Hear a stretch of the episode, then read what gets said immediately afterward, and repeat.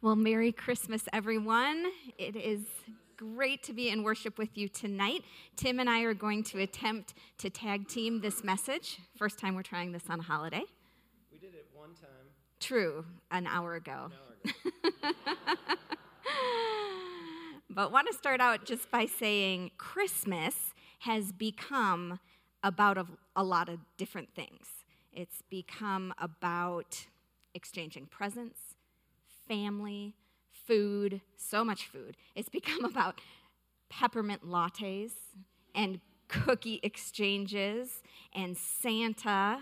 It has become about a lot of things. Mostly Christmas has become a sentimental holiday.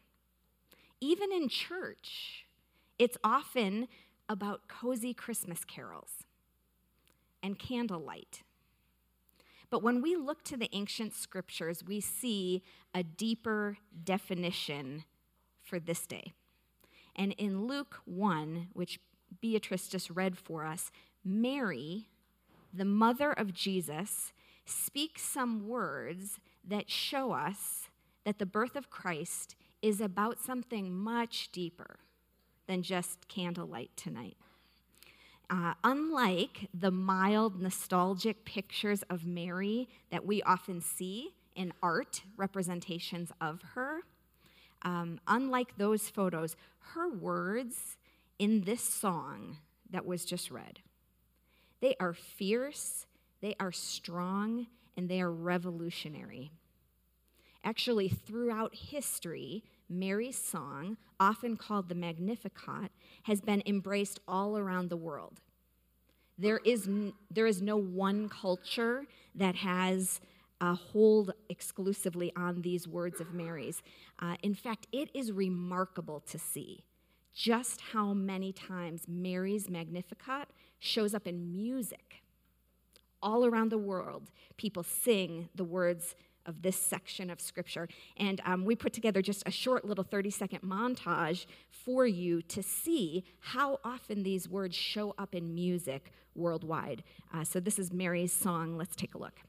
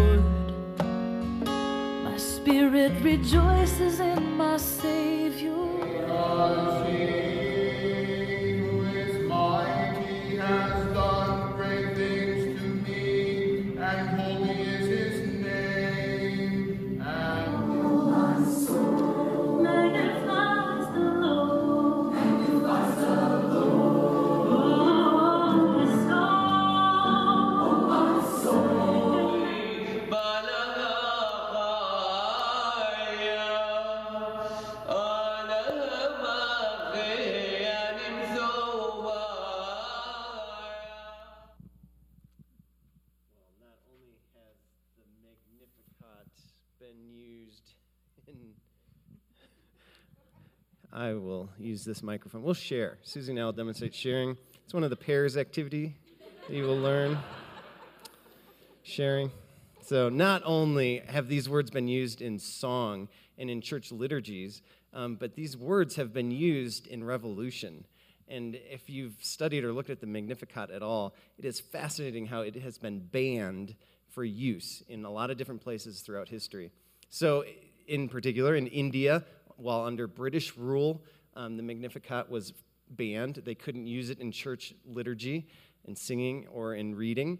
Um, in the 80s, it was banned in Guatemala, and in the 70s and 80s, it was used in Argentina um, after during the war by the mothers who lost their children who would post the words of the Magnificat around town as a, just a, a statement, and they banned the use of the Magnificat at that time. So it is this, this song that has been used um, for revolution and pulling from the words that Mary said. And of course, these words sang by Mary are some of the, the longest speech that a woman has given in the scriptures.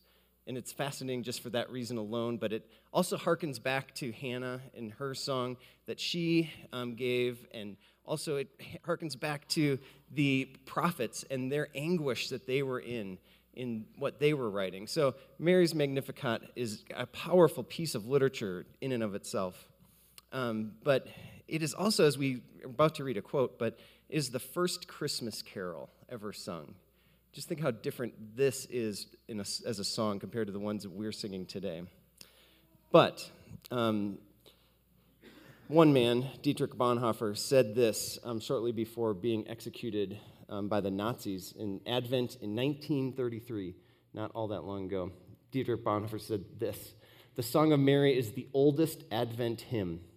It is at once the most passionate, the wildest, one might even say the most revolutionary Advent hymn ever sung. And this is not the gentle, tender, dreamy Mary whom we sometimes see in paintings.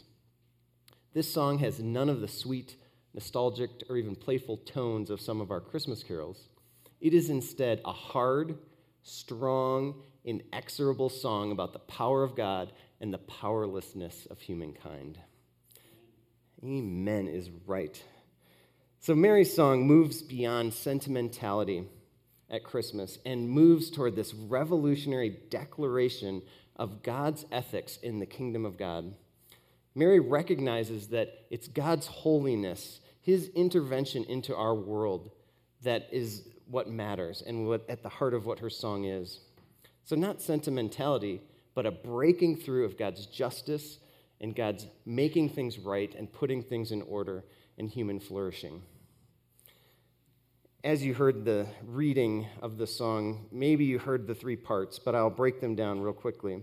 Mary begins part one that she's recognizing God's holiness, his power, his transcendence. And then in the second part, she talks about the upside down way of God's kingdom. And then third, she gives that command that we also should go and do likewise. So those are the three parts as it breaks down. In Mary's song, it is not partisan, but it is political. By which I mean it's not this pie in the sky ethic of religion that is just wishy washy in a way, but it's earthy and gritty and as on earth as it is in heaven, kind of God's ethic in his kingdom. So it doesn't take sides like we do, because it favors no one but God. And it favors no one but the people who favor God. And it opposes no one either. But it only does actually oppose those who oppose God and those who abuse the vulnerable. Mary's song reveals the ethics of the kingdom of God. So, we wonder what are those ethics? so, ethic one is God opposes the proud, but he blesses the humble. Mary says God has scattered those who were proud about the thoughts of their hearts. And really, we see this theme all throughout Scripture, not just in Mary's song. In Proverbs 3:34, we read, "He has no use for conceited people, but shows favor to those who are humble." Jesus himself said, "Blessed are the meek, for they shall inherit the earth." It's interesting when you think about someone like Mother Teresa. Mother Teresa is someone who dined with presidents and princes, and yet she would say she preferred to be among the poor and among the vulnerable because it was there in serving and ministering that she said she saw the face of Jesus. Richard Rohr says this about human beings. He says, It's almost impossible to fall in love with majesty, power, or perfection. These make us both fearful and codependent, but seldom truly loving. We see that God opposes the proud and blesses the humble, even in the pattern of Christ himself. Christ did not come in power or pizzazz or privilege. He came in the most hum- humble and the most vulnerable way. Born in a stable because there was no room in the inn. The most humble, the most vulnerable way. So, the first ethic Mary is talking about in God's kingdom is that God opposes the proud, but he gives um, but he, he blesses the humble. So, ethic two take it away, Tim. Oh, it's so fun. Ethic number two. God, God, God. I know. Yes. We covered that with the electrical outage a couple weeks ago. Um, ethic two. God opposes those who abuse power, but he lifts the marginalized. And in Mary's song, she says that God has thrown down princes from their thrones and raised up those of low condition. You know, the problem with power is not power. The problem with power is the abuse of power and how it's used in improper ways. You know, in the Christmas story, we have two characters who both have power. We have King Herod, who raised himself up in power in the Roman system by abusing people and stepping on a lot of people along the way. But then you have, in contrast, the wise men who also have a lot of power, but they use their power to go follow this star. They go after this thing that is a mystery to them, and they spend their power doing that. So when God decided to announce the arrival of his son, he came to the lowly shepherds instead of to the religious leaders. You know, he came to the Gentile, different country astrologers rather than coming to Herod. God ultimately came to earth through a marginalized teenager, a girl rather than a noble queen. Ethic three in Mary's song is that God opposes those who hoard wealth, but he provides for those in need. Mary says that God has filled the hungry with good things, the rich he has sent away empty.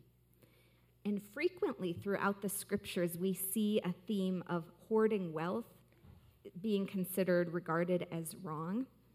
And it's interesting as you look into this ethic of God's kingdom that Mary speaks of.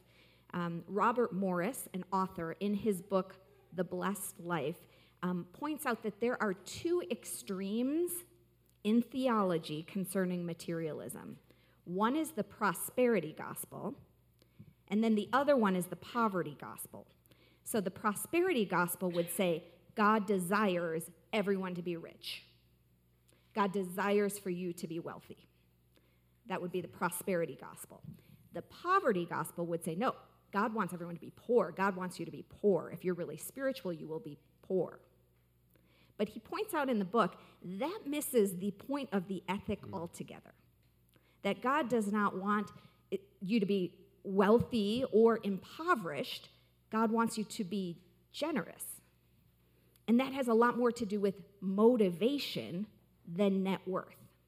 It has to do with when things come into my life, when blessings come into my life, do I hoard them or am I generous with those blessings? That is what Mary is speaking to in this third ethic. When Mary says God opposes those who hoard wealth, she's speaking of motivation. Uh, a person can be bound by hoarding wealth even when they perceive themselves to have no wealth. This is a matter of the heart. Um, we have a Christmas Eve tradition here at Platt Park, which is that when you leave in just a little bit, you will receive a blessing bag as you go. It's a it's a Ziploc bag, and inside of it there is some things like socks and hand warmers and granola bar and a water bottle. And we just would ask you to take one of those, keep it in your car, and when you see someone in need, uh, maybe someone holding a sign uh, as you're driving, uh, maybe just when you meet someone out and about who is in need, we would ask that you would give that blessing bag away this Christmas. Basically, it is like a little winter survival kit for the homeless here in Denver. And it is a small but practical way that we seek to connect with someone in need. And by doing so, to just play a small part in rooting out that tendency in all of us to ignore, turn away, and even hoard. Hopefully, hopefully, just by doing this simple practice of handing out a blessing bag, we can join God in His providing for those in need and live out Mary's song, live out the ethics of God's kingdom. So, what do we learn about from Mary's song at Christmas? Basically, we learn this God expects that His people would model their priorities after his. Mary says this He has given help to Israel, his servant, so as to remember to show mercy. And so, this Christmas Eve, may you and I remember that we are blessed to be a blessing, restored to go work for restoration. When you are given peace, may you extend peace to others and live out the ethics of God's kingdom, live out the ethics of Mary's song. May it be true that in his name all oppression shall cease. Let's pray together as we close.